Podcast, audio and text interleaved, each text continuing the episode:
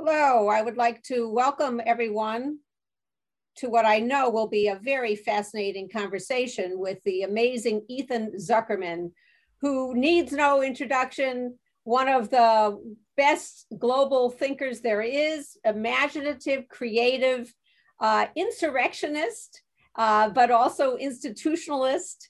Uh, Ethan is a professor of public policy, communications, and information at University of Massachusetts Amherst and the founder of More Good Things Than I Can List. He also told me that he's written two books and a big report during the pandemic.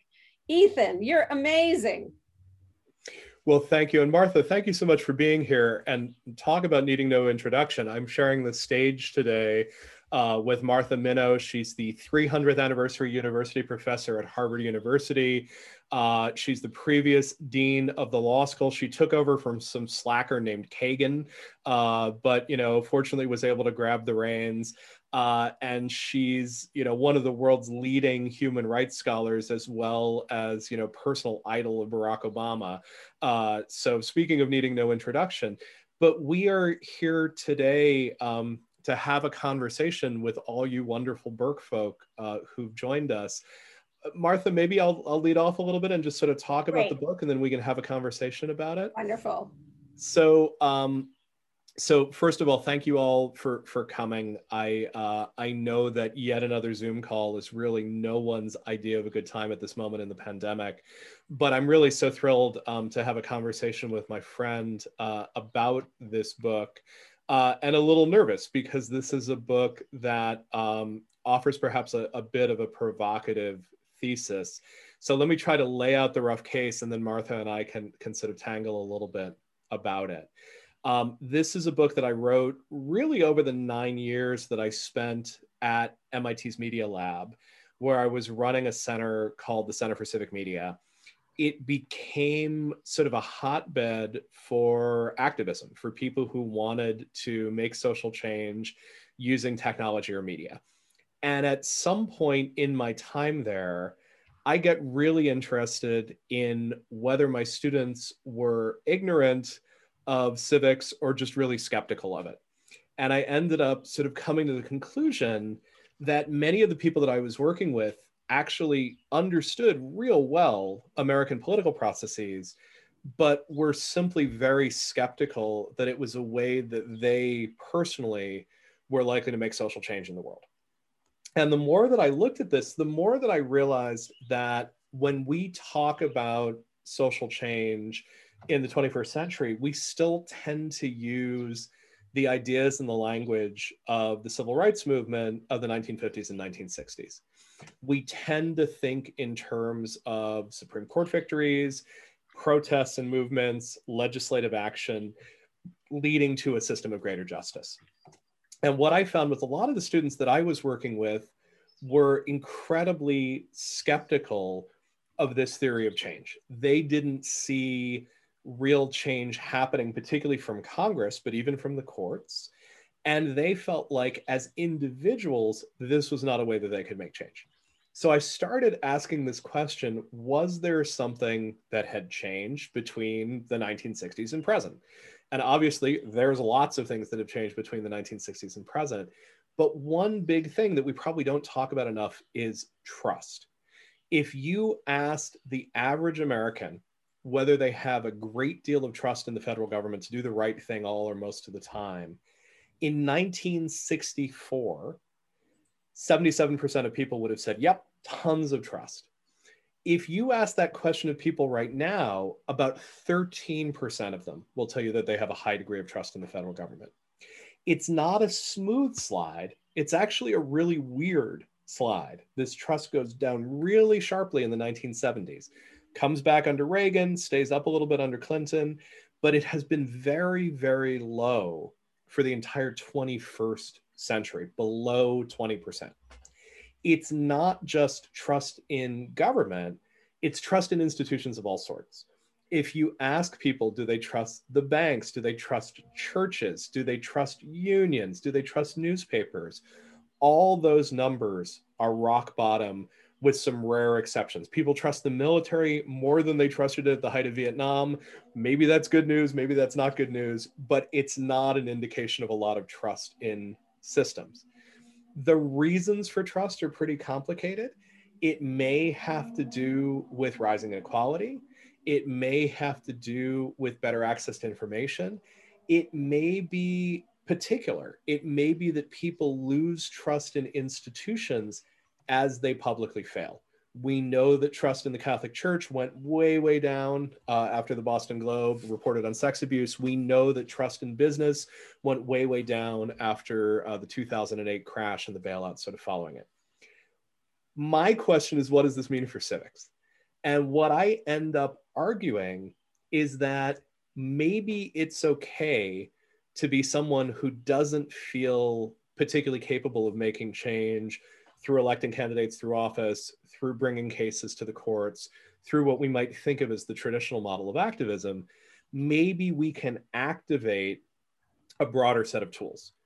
Perhaps we can help people find paths to social change, not just by using the lever of law, but also using levers of social norms, of markets, of technology. And the book talks about some examples of how activists are able to make change using these different levers.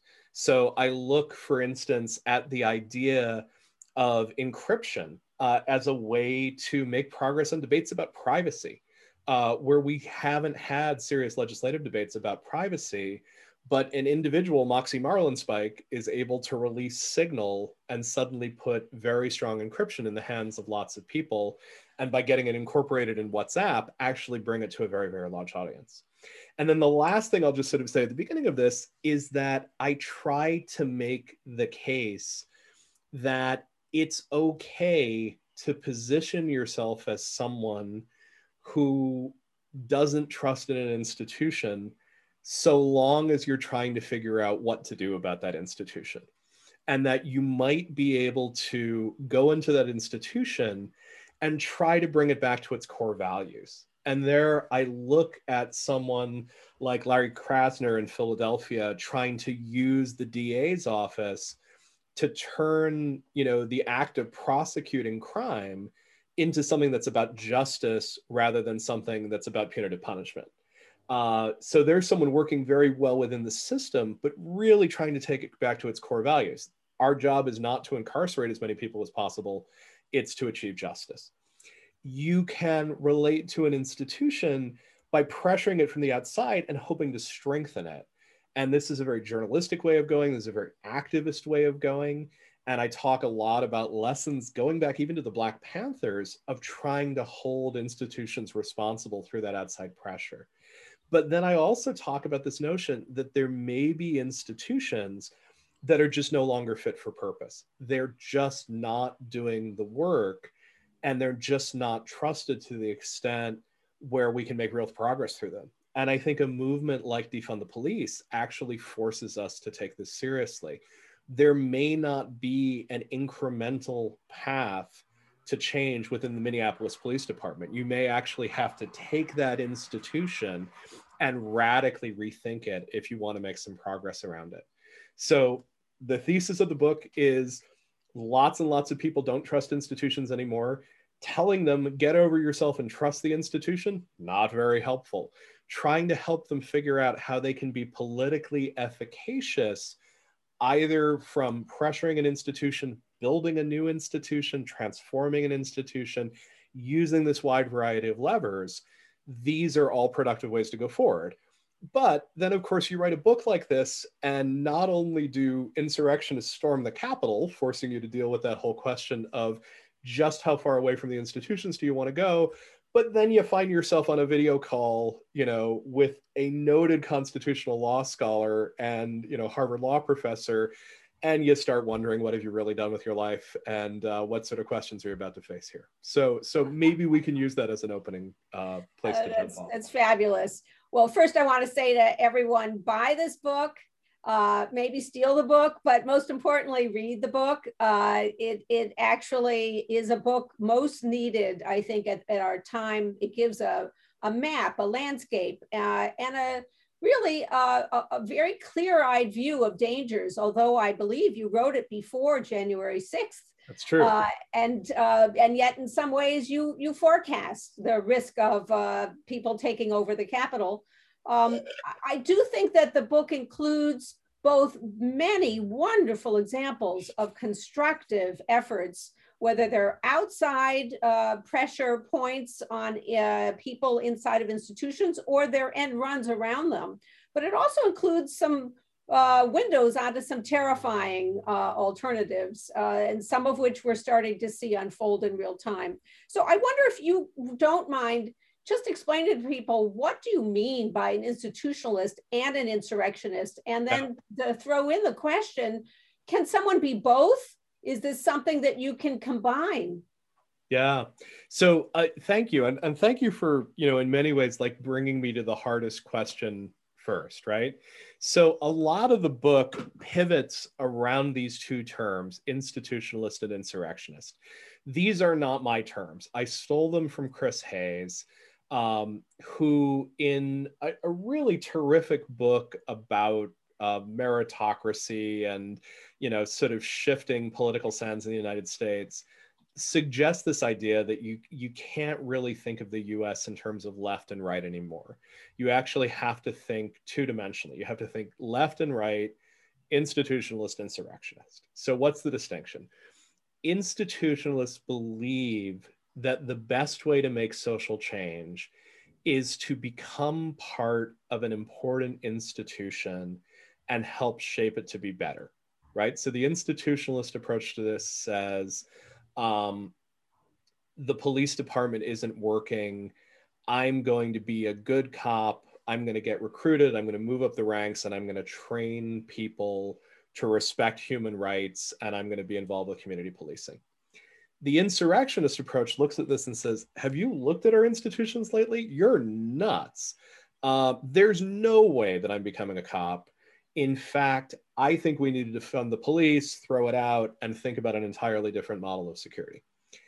How does it play out in political terms? Well, actually, we've got a pretty good lesson through the last couple of elections.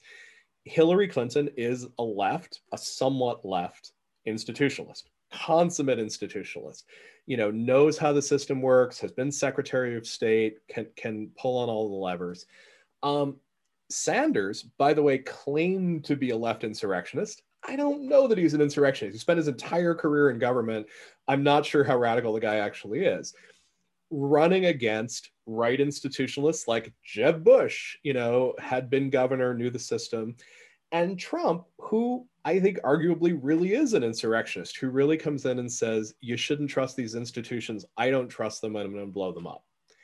Clinton loses not just due to a poorly run campaign, not just due to misogyny, not just due to all the sort of factors that Yochai Benkler and others have talked about with the media, but we were at an insurrectionist moment. We were at a moment where people on the left and right were pretty dissatisfied with systems this book, if anything, is not a Trump book, it's an Occupy book. Mm-hmm. So we can go back in history and sort of remember under Obama, you have people on the left occupying cities for a year at a time to argue that late stage capitalism and democracy is not working well for anyone. So Occupy looks at this whole thing and says, none of this is working. We've got to model a different way to live but that ends up channeling the energy, I would argue, to Donald Trump, who sort of comes in and says, You shouldn't trust the system. Frankly, you shouldn't trust anyone. The book was intended to be a civics guide for insurrectionists. And what I meant by insurrectionists in that case were people who had lost faith in institutions and who would therefore work to create new institutions in their wake. I don't believe in a world without institutions. I think, despite all the rhetoric around decentralization and such, it's really hard to have a functioning society without institutions. So, fast forward to January 6th, you have people who are fueled by mistrust, and it's been weaponized by Donald Trump. Donald Trump's presidency tells people don't trust the media don't trust the government. There's a deep state working against me. The only person you can trust is me. And then, you know, gives them a target to go after. And you have a literal violent insurrection. That's obviously not what I'm trying to celebrate in the book. I'm really trying to celebrate movements that are looking at an institution and saying this is so corrupt that we need to think about alternatives to it. But I've got to wrestle with the fact that the book is sort of anticipating a mood of insurrection, a sense in which the systems are dysfunctional to the point where many people are frustrated with them. And, and Martha, I'm I'm curious. I mean, do, do you do you buy that diagnosis of a high moment of mistrust? Does that feel familiar, or am I being young and idealistic and sort of ignoring these these systems? I, I think what you just said was a wonderful uh, statement of our moment, and I absolutely agree that the statistics that you cite, as well as just uh, other sources of information, demonstrate to me not only the declining trust in established institutions, established religions, established uh, uh universities, established experts, um, but also a generational cliff where the distrust is greater even uh, among younger people.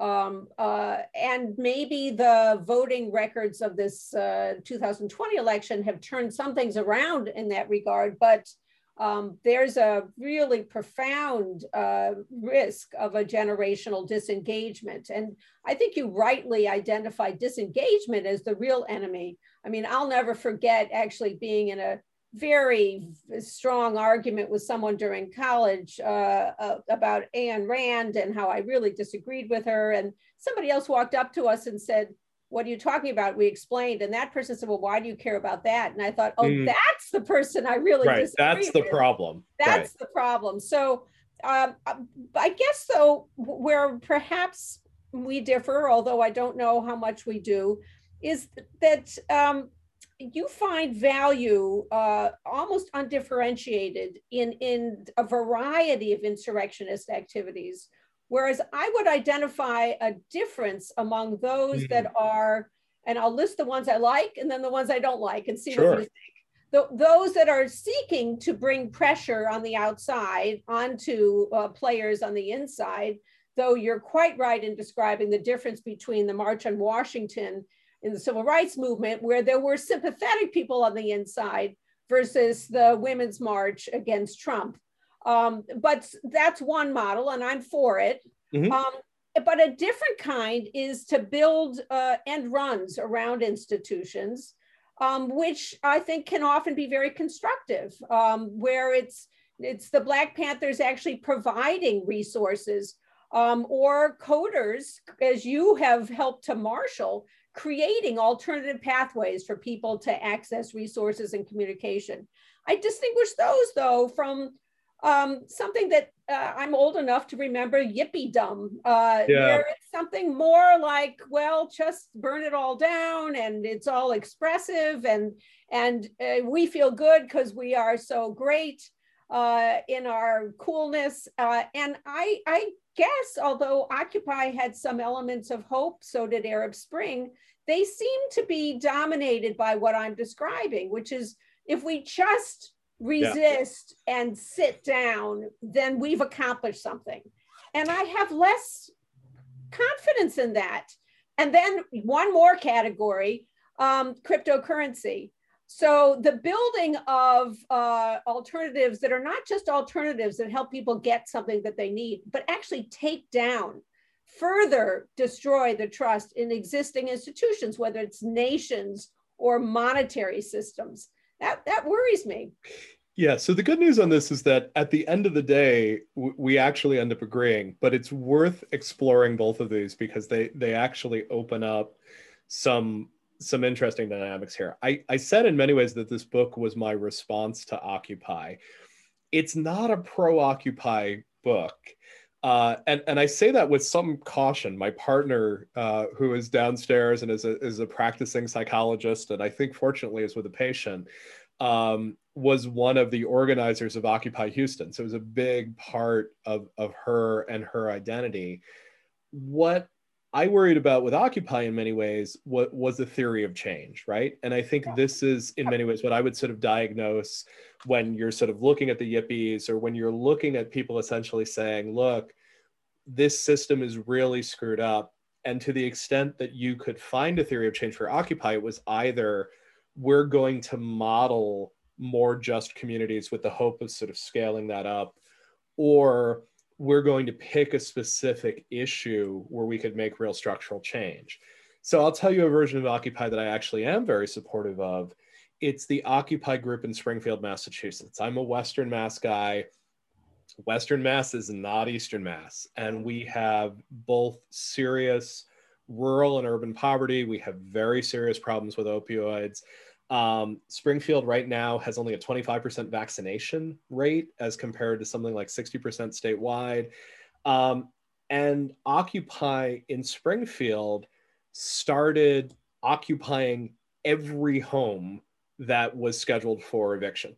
And so, over and over and over again, the police and the sheriff's department would come and face 10, 20, 30 occupiers with a movement called Nobody Leaves, which I think is just a great sort of name for it. And what it did, it actually had a very interesting theory of change, which was every time you had this confrontation between the activists and the police, the media jumped in. And so questions of housing, questions of housing justice and homelessness in Springfield has sort of vaulted to the center of the political agenda here. So the key is not you know whether the groups look silly or not it's sort of whether they actually have a theory of change operating behind it now when we get into cryptocurrency it's possible for that theory of change just to be bad and wrong right mm-hmm. so almost for a sense of completeness there's a chapter of the book that looks at this idea of what do you do if you want no institutions? And um, you know it looks at this idea of Bitnation? Could you have a blockchain based national identity that puts you in someone else's regime? And I basically end up concluding, like, no, like at a certain point, you're still standing on the planet within a territorial sovereign nation and people are going to hold you to it. But beyond that, I, I mean, Martha, like, cryptocurrencies are a symptom and they're a symptom of people being willing to trust some institutions and not others right? So if you are convinced that cyber currencies as currently conceived are somehow better than fiat currency you're making a bet on math that you probably don't understand code that you probably haven't reviewed and companies which have this odd tendency to just sort of disappear and take people's money with it, like Mount Gox. Yes. Yet people are willing to do it. Not only are they willing to do it, they're willing to do it knowing that in first generation cryptocurrencies, the transaction cost for one Bitcoin transaction uses enough electric- uh, electricity to transport my heavy butt to the Grand Canyon in my electric car. That's not an exaggeration. I actually uses enough electricity to get me 2,500 miles.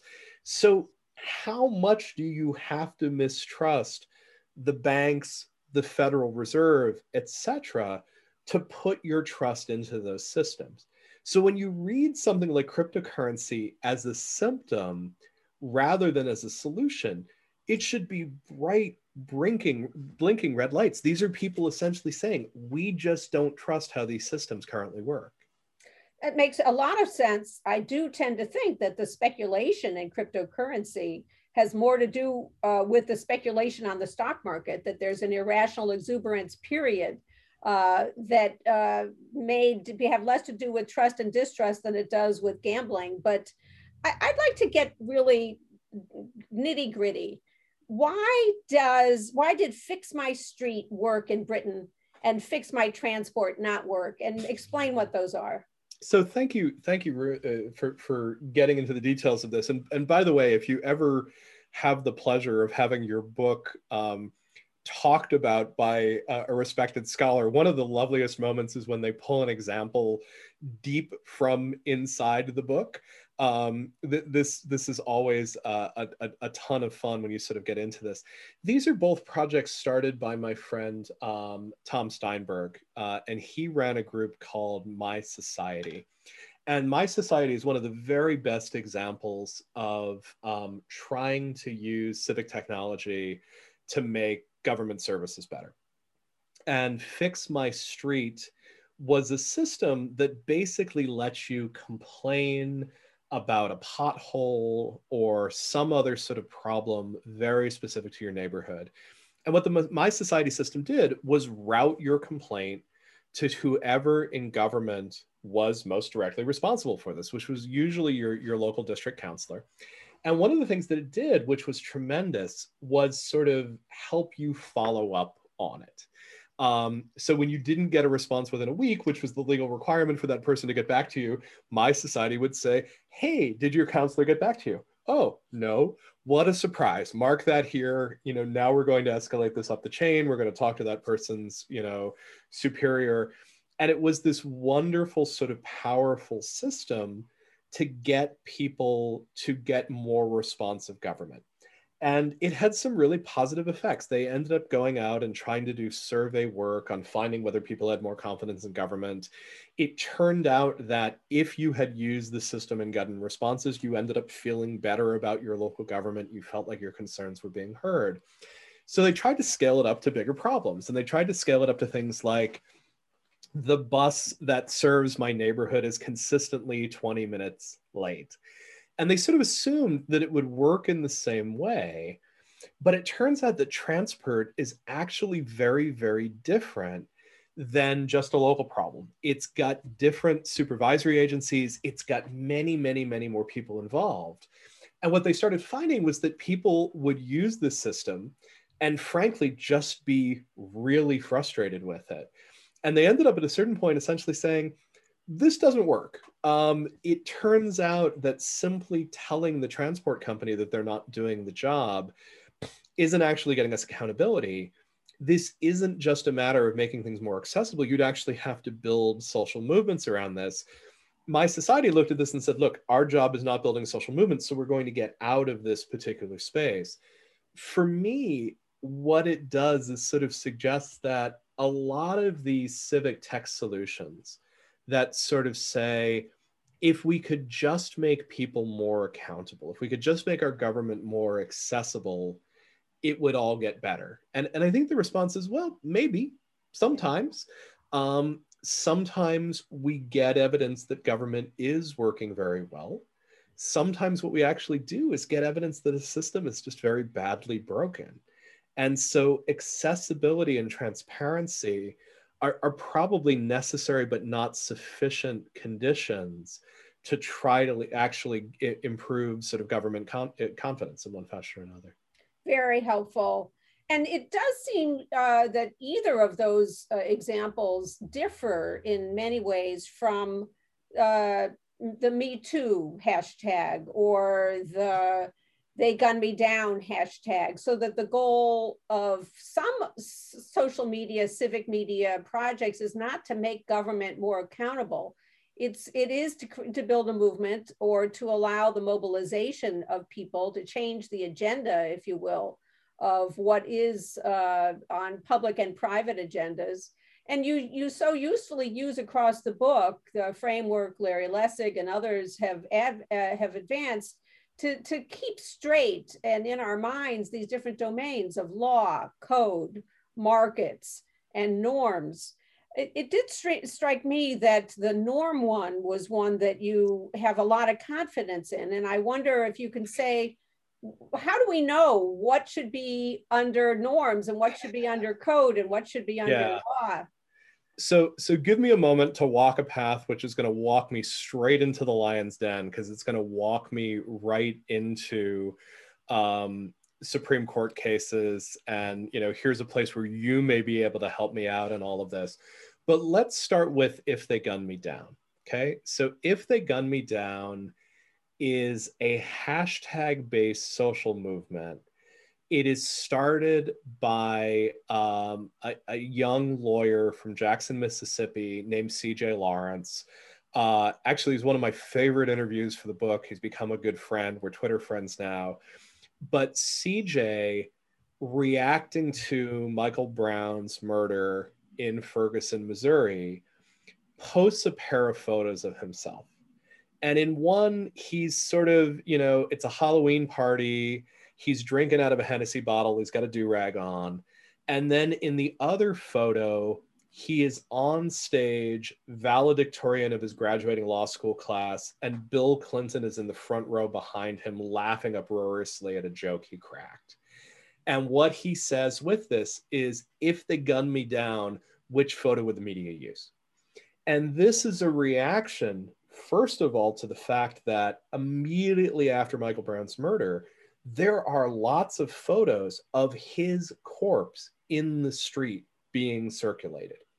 And then when those photos start being replaced with photos that they take from Mike Brown's Facebook page, media almost to a one use a photo of Mike Brown shot from the ground, looking up at him on a porch. He's flashing a peace sign, he's scowling. He looks like a tough dude. But if you look closely, he looks like an 18 year old guy trying to look like a tough dude. I remember being 18 and trying to look tougher than I was.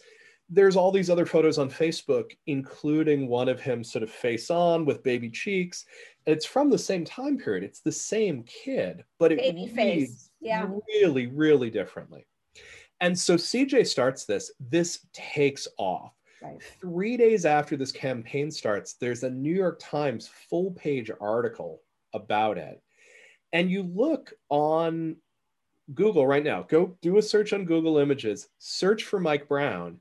What you will find for the most part is Brown in his graduation gown which is probably the right photo to have used.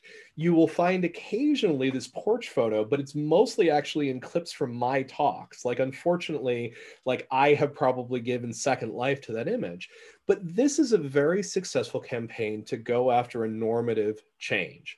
When we think about Black people killed by police, and boy, there's a lot of them, what imagery gets portrayed to use to portray those victims? And the answer is in many cases, it's imagery that makes them out to be violent or dangerous. And so CJ wanted to call this out because it's not necessarily the legal shift that's the most important thing in Mike Brown's death. It is an understanding of the racial violence and oppression that Black people are suffering on a very, very regular basis, not just at the hands of the police, but at the hands of a system that tends to assume the worst about race. So, why does norms change matter? So, let's go look at a couple of court cases, right? If we look at Loving versus Virginia, so the case that establishes the ability to intermarry, um, if you look at public opinion on interracial marriage at the time when Loving gets decided? 1967. Thank you. In 66, 14% of Americans support interracial marriage. Now, people push back on this. Are you asking Black people as well as white people? I, I don't have the stats on who's polled by it, but those are Gallup's statistics sort of going out and looking at it. So, what's happening in 67 is that the courts are leading right? The courts are coming in and essentially saying, we know America doesn't like this, but this is the correct thing to be doing. We have to recognize that these are fundamental human rights. So let's fast forward to Obergefell, right? So in Obergefell, where we're establishing the right of same sex couples to marriage, if you take a look at public acceptance, it's well over 60% if you poll Americans and sort of say, is it okay for gay men to get married? More than 60% will say, of course it is. And in many ways, Obergefell is sort of catching up with the public opinion. One of the arguments that I would make is that between the heart of the civil rights movement and our contemporary political moment is that norms are now leading laws in some cases. That we don't have an activist Supreme Court that is pushing social justice and racial justice and trying to pull America along, we have the entertainment industry, we have social media, we have political and social movements moving the electorate. And sometimes, and not always, sometimes the courts finding a way to sort of follow behind. And so that's the conclusion that sort of leads me to this point of saying, look, I love my friends who work in public interest law, who work on social change, who work on human rights. But I think we neglect the normative piece of this a good chunk of the time. And I think trying to figure out how to win those norms based battles as a way of getting us to those legal battles. Now, like I said, I, I've just walked right up into the lion's den. I don't know if I'm reading that correctly. Well, you're a lion tamer then. Uh, what I would say, I couldn't agree more. The only things that I would add is that for most of American history, uh, the court system, certainly the Supreme Court of the United States, has been a reactionary force. Yeah. And it's not surprising. It's uh, uh, the justices are appointed after successful careers. They tend to be a generation or two older than the median in the country. Uh, they only get appointed if they have the right networks and they're acceptable to the political parties. It's not surprising that they're usually a break on social change. What is surprising at this moment is that we have an activist court, but on the right, yeah. that is trying to drag the country in a direction that is not the majority's views, right. but it is not progressive. What I what I would also say, just to add, because I think what you did was was quite lovely, uh, is to say the Supreme Court didn't want to decide Loving versus Virginia. They had the question presented for over 10 years and they kept postponing and postponing. They were dragged into it. Once they decided the case, they went full force and they said, they used the phrase, you know, Virginia defends its law against interracial marriage by saying it treats whites and blacks the same. No, it does not. Yeah. It instantiates white supremacy. The only time that phrase has been used by the United States Supreme Court. So when uh, the court gets dragged into a, a, fight, but it has good lawyers, uh, it can actually do something uh, decent. Bryan Stevenson, who you um, describe uh, vividly in the book, who's one of the most effective advocates in the Supreme yeah. Court, he says, quite frankly, I can win individual cases in the court, but we're not going to have systemic change until we change the narrative. And yeah. that is why he has turned, as you uh, very well described, to building a memorial uh, about the history of lynching and a museum that links slavery, lynching, uh, and mass incarceration. It's about a narrative.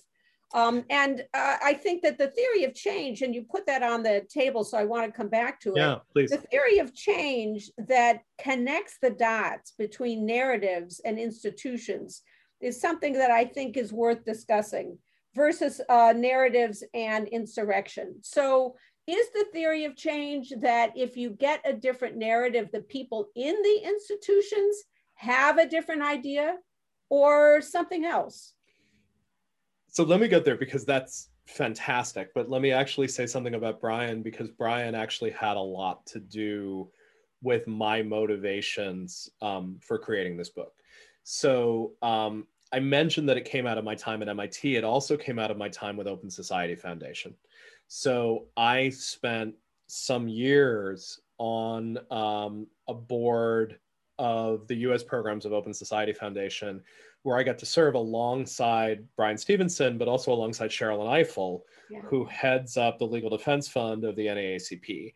So if you want to learn contemporary activism, getting to learn from those two is about as good as it gets. And I found myself sort of crossing swords with the two of them, right? They are both enormous believers in the power of law to bring about justice, but they are also brilliant, multifaceted thinkers who, just as you described, Bryan has really gone from a transformation of realizing that with the Equal Justice Initiative, yes, he can win some key cases, but unless we actually deal with things like the legacy of lynching, uh, which is something that both of those scholars have worked on, we can't actually have the sort of larger transformation.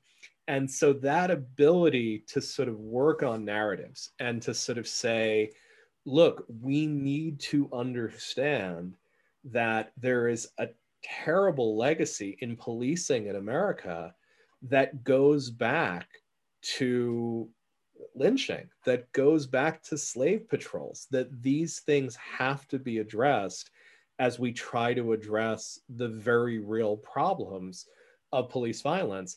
This has to be sort of part of the equation.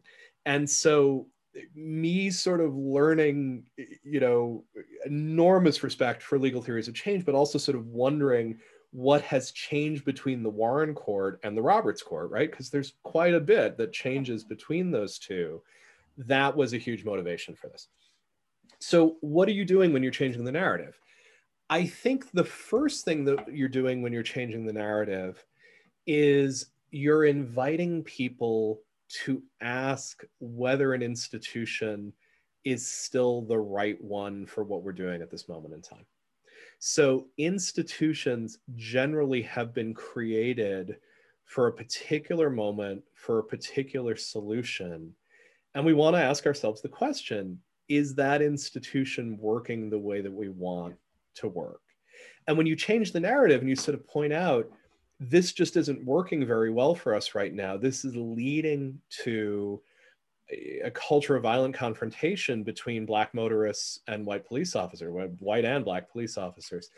Um, you have to sort of look at this and say, do we need to sort of rethink these institutions and also perhaps think about um, the context in which they came up?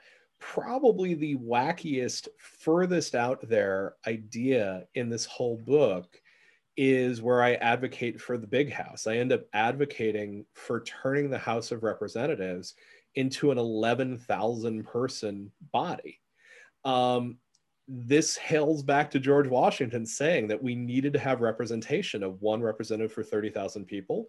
One for 40,000 would be too much, it would alienate us but if we think about that context, if we think about that idea that we really do want to know our representatives in the people's house, and we think that we're no longer in the context of needing to fit into a physical room, we can deliberate in electronic systems. We could have representatives who are not in Washington where they could be lobbied.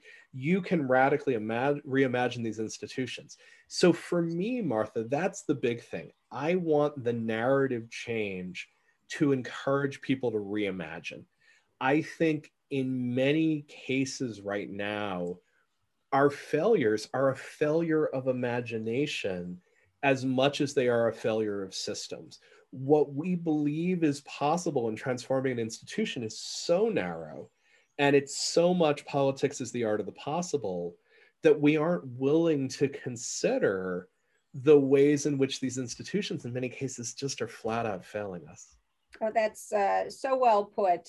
You know, Hanna Pitkin, the political philosopher, described institutions as products by people that end up carrying on what people uh, imagined long after the people have died, and sometimes be not fulfilling at all what the goals were of the people because the institutions start to serve themselves. And it's that tension that you uh, illuminate so well. We have several questions, and I'm just going to put to you Please. Uh, one from Marcy Merningham asks about the relationship between your work and uh, Albert Hirschman's ideas about exit voice and loyalty. Um, so I, I love that Marcy came up with that. I was describing, um, it's chapter seven or chapter eight in the book, where I'm looking at people who want to create no institution in the place of an institution, right? You know, so the folks who are trying to create their own nations uh, and Hirschman, in fact, is who I use. And exit voice and, and, loyalty is exactly what I use. For people who haven't read this book, like throw this on your summer reading list. Th- this is this is one of those rare moments where a political economist can be a summer beach read, because um, this book's only about seventy pages long. Um, I actually read it for the first time uh, in a Chinese restaurant and like ended up spending three hours over lunch because I was just so fascinated by it. But Hirschman basically says, look when we don't like what a firm is doing, we can either raise our voice and say, hey, your product sucks, please make it better. Or we can just go and we'll go to another firm and the markets will tell people that that firm's no good anymore, so on and so forth. So you're reading this and you're sort of like, okay, economics, that makes sense. You know, here's where voice comes into play. And then Hirschman twists and sort of says, you can't exit a nation. and so when it comes to citizenship, you only have voice, right? There's really not the ability to pick up and move somewhere else for the vast majority of us. And so, what you actually have to think about is the importance of voice and how you use voice to try to steer the nation back to its roots. And so, you know, I try to make the argument that, you know, the Peter Thiels of the world who want to escape broken nations, either seasteading or by moving to Mars, are sort of missing the fact that the whole point of nationhood is that your well-being is tied up with millions of others. And this is why institutions end up being indispensable. You can't actually exit them.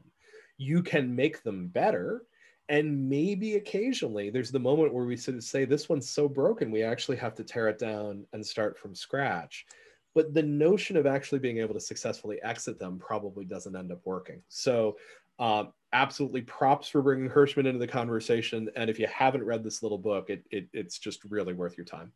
Super. Uh, the whole idea that we can trust an institution is itself kind of hard to believe because as you explore, really trust is interpersonal and it's based on proof and it's more likely to be face to face and people are more likely to trust the local than they are the more remote and so uh, uh, once you have uh, lost trust in na national institutions, it's very, very hard to build. Um, Barbara Fister asks about the immediacy of social media and organizing on the fly versus insurrectionist inclined folks. I'm quoting her, spending yeah. the time to organize a more long-term sturdy movement as Zeynep uh, Tufekci has uh, described on Twitter and uh, tear gas? And does our social media networking fa favor emotional and fast public response rather than doing the hard work of making change? And I will just throw in what the psychologists and economists tell us about fast thinking versus slow thinking. So I should just say that, that for people who don't know Barbara, um, she's an incredibly accomplished libraries scholar. Um, she's written probably the best paper in the last couple of years about misinformation called Lizard People in the Library. Um, and it's just this fantastic, fantastic look at the challenge of combating movements like QAnon that are so good um, at using social media and are so good at using it to sort of create doubt and the ways in which these movements have sort of anticipated the, the media literacy strategies that we use to sort of try to get out of mis and disinfo and, and actually they're using those strategies because frankly they've, they've learned really well for them. So I, again on the summer reading list totally worth your time. I, I mean barbara i think what zeynep does so well in twitter and tear gas is sort of makes the case that social media lets people organize movements really really fast and those movements tend to be fast but fragile, right? They're good at mobilizing people around emotion. They usually haven't worked out some of the deep contradictions within it. Zeynep's work is really rooted in the Arab Spring, and she's watching things like conservative protesters and gay and lesbian protesters get out and march together because they can agree that they want Mubarak out. They can't agree about anything else, but they can get together for that sort of moment of counterpower when it actually comes down to sort of governing, they're going to be completely lost. And I think that's right. I think that fast social media organizing tends to be at its best when it's trying to mobilize around emotion. And I think a lot of the movements that I talk about in the book, like Me Too, um, use emotion extremely effectively.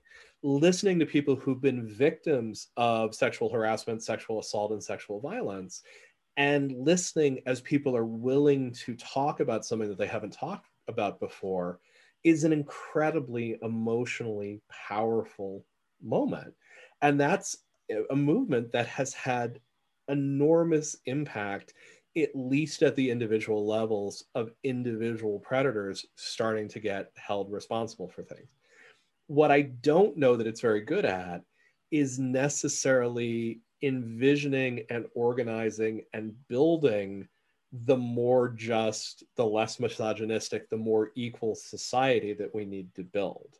And so for me, in many ways, the challenge of this book was how do you take these fast insurrection movements seriously?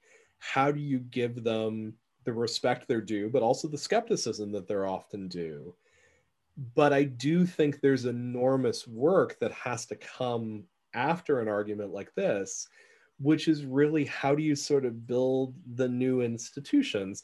Barbara just joined me on stage last week at a conference that I was holding called Reimagine the Internet, which was thinking about this question of how we might start building more robust internet institutions.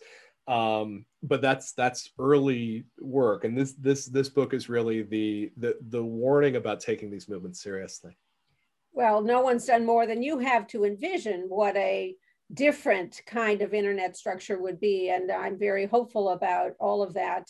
I do think that it's not just uh, the internet, though, that has brought us this contrast between the quick emotion and the hard work of building. I think about the French Revolution, and I think yeah. the jury's still out, frankly.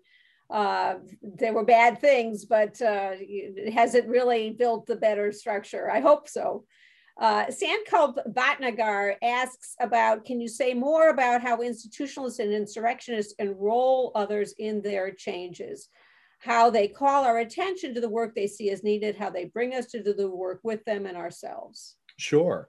So I think institutionalists recruit through some pretty well established methods, right? If you've ever been involved with a political campaign, you probably have a sense for how institutionalists work. Uh, they invite you to put up the lawn sign, then they invite you to phone bank, then they invite you to volunteer for the campaign. You find your way sort of into those structures and you learn how those structures function. You learn how they work. And as you sort of level up in skill and ability, you level up in your sense of efficacy. Um, so you feel like, okay, now I understand the innards of a political campaign. Now I can participate uh, in in a much more uh, successful fashion, and then you tend to replicate the same system uh, that that sort of came up, uh, and you tend to sort of say, okay, let me let me recruit the next sort of set of people. Insurrectionist movements tend to start from the point of skepticism. They tend to sort of say, um, here is something that is not working. And let me point out to you why it is so broken. And then it tends to mobilize, right? Insurrectionists tend to be very quick to take to social media, they tend to be very quick to take to the streets. Then, if you're lucky, there is some careful hashing of methodologies. So one of the one of the insurrectionist movements that I end up talking about in this is sleeping giants, and um, sleeping giants is complicated, uh, and it's gotten more complicated in the course of, of writing the book. When I started writing the book, sleeping giants was an anonymous movement. Now we know that it's two individuals who've actually had a falling out. But the theory behind sleeping giants is okay, we can demonstrate to people that their websites are hosting ads from far right wing movements who they might not want to host ads from. Let's help people figure out how to pull their websites out of that rotation. And then the far right wing properties won't be able to advertise on them and then they'll lose the money in the process. There's a million and one different ways that you could have tried to mobilize people against Breitbart, which is their chief target they found one particular intervention. And by sort of channeling that broad sense of rage at disinformation and media manipulation, and then sort of focusing it in a place, they figured out how to have that tactical intervention. What insurrectionists can have a very hard time with is getting beyond that rage and those specific points of, of, of function to thinking about how you have that systemic change so one of the movements that I'm going to be watching, I think a lot of people are going to be watching, is defund the police and essentially saying, okay, you know, you've made a pretty good case. There may be police departments where yet another round of civilian review boards is just not going to figure out how to pull this off. you've got an effective tactic. You know, what we're seeing right now is people are taking to the streets every time an unarmed black person is being killed by police. And that's probably what we're going to need to continue to do for some years. Now the question becomes how does that turn into the institution building work of creating an alternative? right? Because we're not going to be without a public safety system in Minneapolis. There's got to be someone who's responding to the domestic violence complaint, whether it's an armed officer or whether it's a social worker. So now, how do we go from the power of the movement, the sort of insurrectionist movement, to building what will end up being a new institution in its place? And, and that's the really tricky piece of this, right? Like in almost every case, our alternatives to institutions are new and better institutions. And, and that's part of why we have to take their evolution so seriously. Well, it's so great that your book ends with the word imagine and demand and build. Uh, how can we, we need to need to imagine, demand, and build institutions that rebuild, rebuild um, uh, levees before they collapse using the metaphor and the reality of Katrina um, I, I also, though, can't help but note that about 10 years ago, Ethan, you said the world isn't flat and globalization is only beginning, which means we have time to change what we're doing and get it right. Is it too late? Here we are 10 years later. Yeah, that book, um, the Rewire book, started with talking about SARS. It started by warning that global pandemics were possible and that uh, you actually needed to have deep cosmopolitanism so that we would listen to each other and try to figure out how to react. Um, yeah, I wish that book had sold a little better. Uh, look, I I think this question of institutions, how do they calcify, and and how do we build them to be more responsive? And here I'm looking at Aditya's question.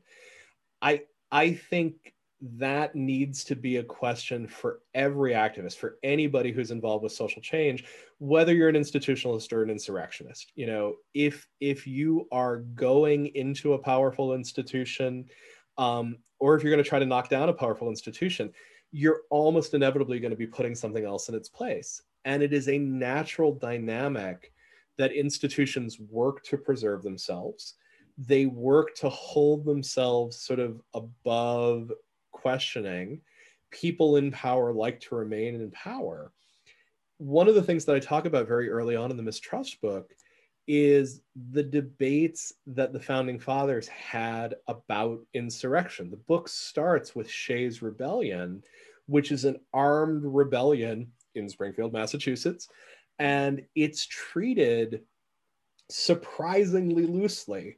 Um, by the new American government. It's treated with a great deal of sympathy, in part with Jefferson essentially saying, you know, we should be aware of rebellion. We need rebellion to show us what we are doing wrong. We need rebellion to signal to us what are the hardships that people are you know so so the answer to this is when you're creating institutions you need to be aware that you're creating an institution because you're solving a problem that you're creating an institution at a particular moment in time, at a particular moment in society, that it works to the extent that it does based on those contingencies, and that you need to think about how that changes and learns over time.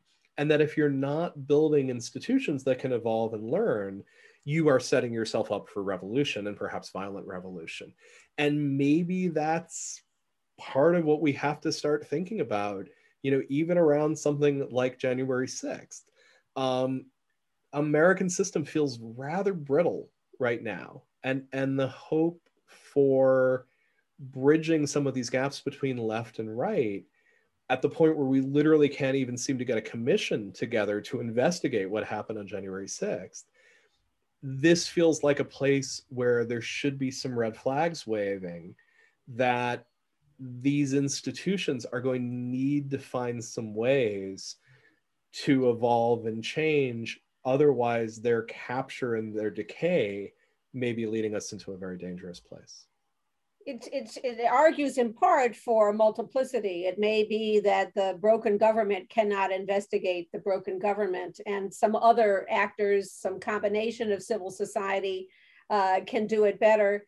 I, I remember uh, the, being so struck seeing a medieval wall in Italy that had holes that were built for the expected period when the wall would have to be repaired where the scaffolding would be built. And that's in part i think our challenge. How do we build uh, new new uh, dimensions of existing institutions and new institutions that have those uh, capacities to be reformed uh, not not so bad uh, to actually start by reading this book uh, which brings back the revolutionary uh, spirit of the founders of this country, who were themselves well aware that sometimes you have to tear it down in order to build it up. Uh, Ethan, uh, you're a gift to all of us. Thank you so much for this book. Thank you for this event. Thank you everyone for joining us. Thank you so much, Martha. It really honors me that you took the time to read the book, and thank you so much for this conversation.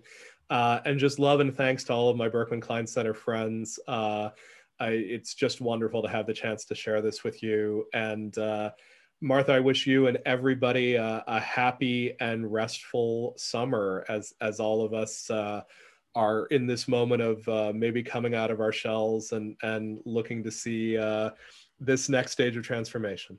Here, here. Be well. Thanks, everyone. Bye bye.